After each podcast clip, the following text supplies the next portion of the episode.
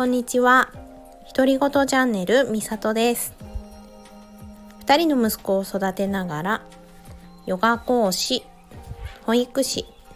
セルフラブキッズ認定講師として活動しています。このチャンネルでは、ヨガのこと、自己肯定感のこと、子育てのこと、日常で気づいたことをゆるーくお話ししていきます。家事のながら聞きなんかでもいいので、よかったら聞いてくださいね。こんにちは。お久しぶりのラジオになりました。ちょっとね、また最近、バタバタと忙しい日々を過ごしてしまっていて、月曜日にね、収録ができなかったので、今日に、ね、なってしまいました。なんとなく決めてないんですけどいつも。月曜日と金曜日あたりに収録したいなって自分の中で思っていてで今日はねちょっとイレギュラーな木曜日なんですけどやっとねゆっくりした時間が持てたので今日こうして収録をしています。それで私最近自分の中で気づきがあってそれを今日ねラジオで話そうかなって思っています。っていうのもちょっとね時間が空いちゃったんだけども先週末ですね。土曜日だったかな。そう土曜日だ。土曜日に東京のね都内の公園にパークヨガをしに行ったんですよ。でそれってあの私が入ってるオンラインサロンのメンバーさんが一人ねフランスに行ってしまうっていう方がいてねそれで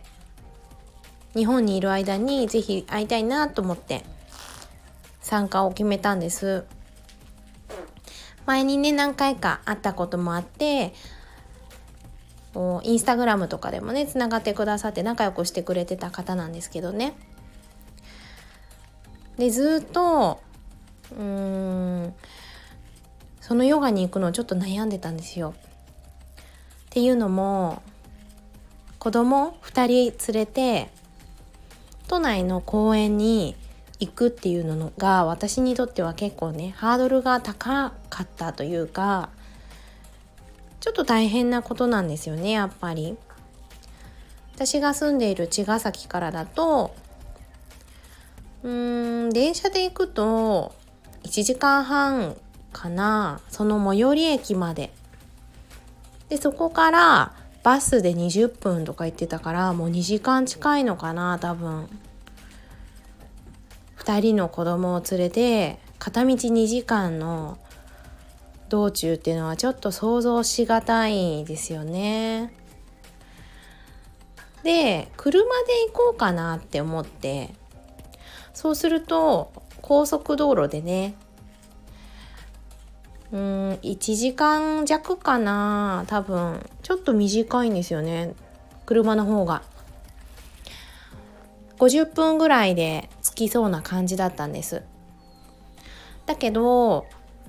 高速って普段私乗らないんですよね。全然。子供が生まれてから乗ってないかもしれない。うんそれぐらい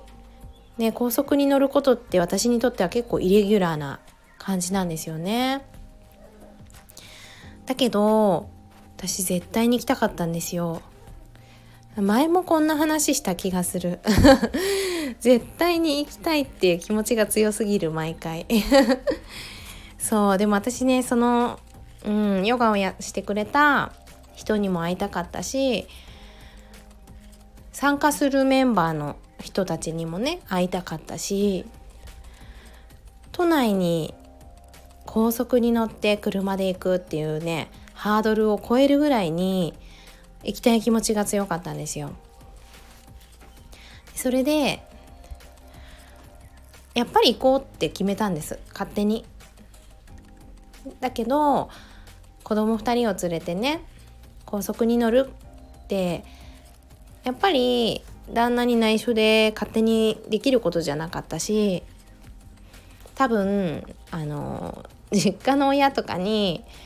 言ったら「え？やめなよ」って絶対言われちゃうと思うんですよね。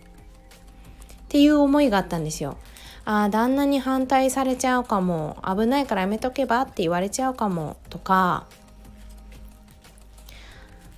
親にやめときなって車で行くの危ないよって言われるかなってちょっと思ったりしてどうしようどうしようってずっと悩んでたんですよね。でそれで結局のところ勝手にやっぱ行くって決めたんです。だけど黙っていくわけにはいかないから旦那に話そうと思って前日の夜ですね前日の夜に「ああ明日都内に行ってくる」って言わなきゃって思っててそしたらその日なんかねご飯を食べてくるって言ってたかな急に「ちょっと今日ご飯食べてくるわ」って旦那さんから電話があったんですよね。で分かったって言ったんだけどあ都内に行く話しなきゃいけなかったと思ってもう一回電話したら出なかったんです。電車かな？電車乗ってたかなんかで。だから LINE をして明日都内に車で行ってくるねみたいな感じで送ったんですよ。えそしたら OK みたいな 絵文字が返ってきたんですよ。であ軽そんな感じかと思って。あよかったよかった。じゃあこれで心置きなくいけるって思ってね。行ってきたんです。ですごいね。行ってよかったです。結果的にね。高速もすごい心配してたんだけどなんか行けたんですよ意外と。道中は次男もなんか高速の揺れが気持ちいいのかなすごい寝ててくれたりとか長男はね車が好きだから全然ねドライブはどれぐらいでも大丈夫っていうぐらいなんですけどちょっと次男だけが心配だったんですけどね。で公園についてヨガして次男がねやっぱお腹が空いて泣いちゃったからヨガ自体は全部は集中してできなかったんだけどもう全然それでもよくってもうその空間に入れたことがね最高だったしピクニックもしたんですよその後ね。でみんなでお話ししたりとかしながら長男と次男もねその場にいつつで長男は他の方のお子さんたちとね遊ばせてもらったりとかしてなんか大人も子供もすごい楽しく過ごせたそんな空間だったんですよ。だからすごい行ってよかったなって思いましたそうでそれでねあの帰ってきてから無事に都内に行ってこれたよ高速でって旦那に言ったんですよそしたら「え？車で行ったの?」とかって言われて「え車で行ったよ LINE したじゃん」って 話したらちゃんと LINE 見てなかったんですよね旦那さんが。見てないんかーいって感じなんですけど。いいや結局。無事に行って帰ってこれたしって思って。で旦那さんもねあそうなんだ。大丈夫だった？とか言いながら。うん。まあ別に普通に受け入れてくれたんですよね。それで私が思ったことは私の何かをやる行動の基準の中に人からの反応みたいなものがすごく深く刻まれてるなって思って。私は今回あ行きたいどうしても行きたいって思ってで都内に高速で行くっていうのに心配な気持ちもあったんだけど多分自分は行けるって思ってたんですよねどっかで。だから行ったんだけどだけどそのいけるって思うんだけど なんだろう旦那さんから「やめとけば」とか実家の親に「危ないからやめた方がいいよ」って言われたらもしかしたらやめちゃったかもしれないんですよね自分はいけるって思ってるのに。それってなんか他のことでもそういうことあるかもって思って。なんかお友達に「そんなことやめた方がいいよ」とか言われたりね。それは危ないんじゃないって言われたことをやめる。ああじゃあやめようかな。他の人こうやって言ってるしって思う癖があるかもっていうことに気がつきました今回。だから自分がもしかしたら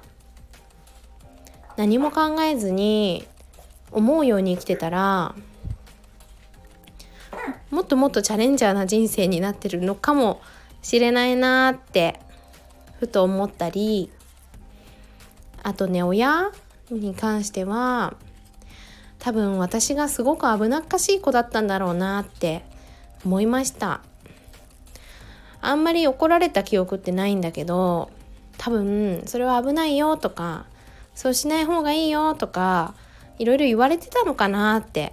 あんまり気づいてないんだけどそれも聞いてなかったんだと思うちゃんと。だけど言われてたからあやめた方がいいかなって思うちょっと真面目な自分も自分の中にいるんだなってうん今回気づきましたね。だけどそうやって言われたらやめなよ危ないよって言われたとしたらやめたと思うんですよきっと。だけどそうやって言われるかもしれないからって言っても親には言わなかったんですよね私今回。まあ一緒に住んでないしね言う必要もないんだけど言ったらやめなよって多分言われちゃったと思うからうんそうやって言わないで黙ってねそろっと行ってきましたもしかしたらもう毎週毎日高速乗ってるとかいう人にしたらえー、何の話って感じだと思うんですけど本当にね東京に車で行くっていうハードルが私にとってはすごい高かったんですよ。一個ねすごいチャレンジなことだったし次男が生まれてからねそんなに遠出もしてなかったから一人で2人を連れての一番の遠出だったんですよね。だから私にとってこの大きなチャレンジがねすごい楽しくもあったし自分の中にある判断基準とか価値観っていうものにまた新しく気がついたことでもあってそれって私息子にももしかしたら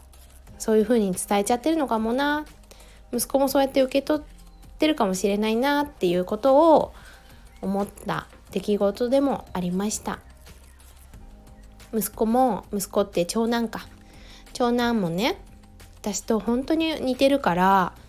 いや危ないよっていうこととかしょっちゅうやるんですよ。だけど私もそうだからわかるけど自分はできるって思ってんですよね。私もそうだったちっちゃい時。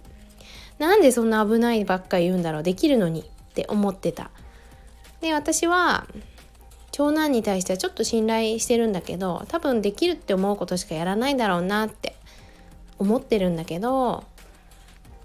でもやっぱ親としてねちょっとハラッとする場面があったりとか自分だったら信頼できてるかもしれないけど親としては怪我をしてほしくないし傷ついてほしくないなって思いもねやっぱり出てくるから危ないよって言葉を全く言わないってことはなかなかねできなかったりして言っちゃう時もあるんですよね。だからあーもしかしたら私が親に思ってたみたいに大丈夫だからみたいなそんなに言わないでよっていうのが今の息子の気持ちなのかなと思ったりもしました。ねえなんか親からの言葉で無意識にねそうやってチョイスしてるものって違うんだろうなってこんななんかなんだろう30 35歳ですねもう私。35歳になってもそうやって無意識にあ親から反対されるかもって思ってるっていうことですよね。だから親からの言葉とか親からね受けたなんだろう。うーん。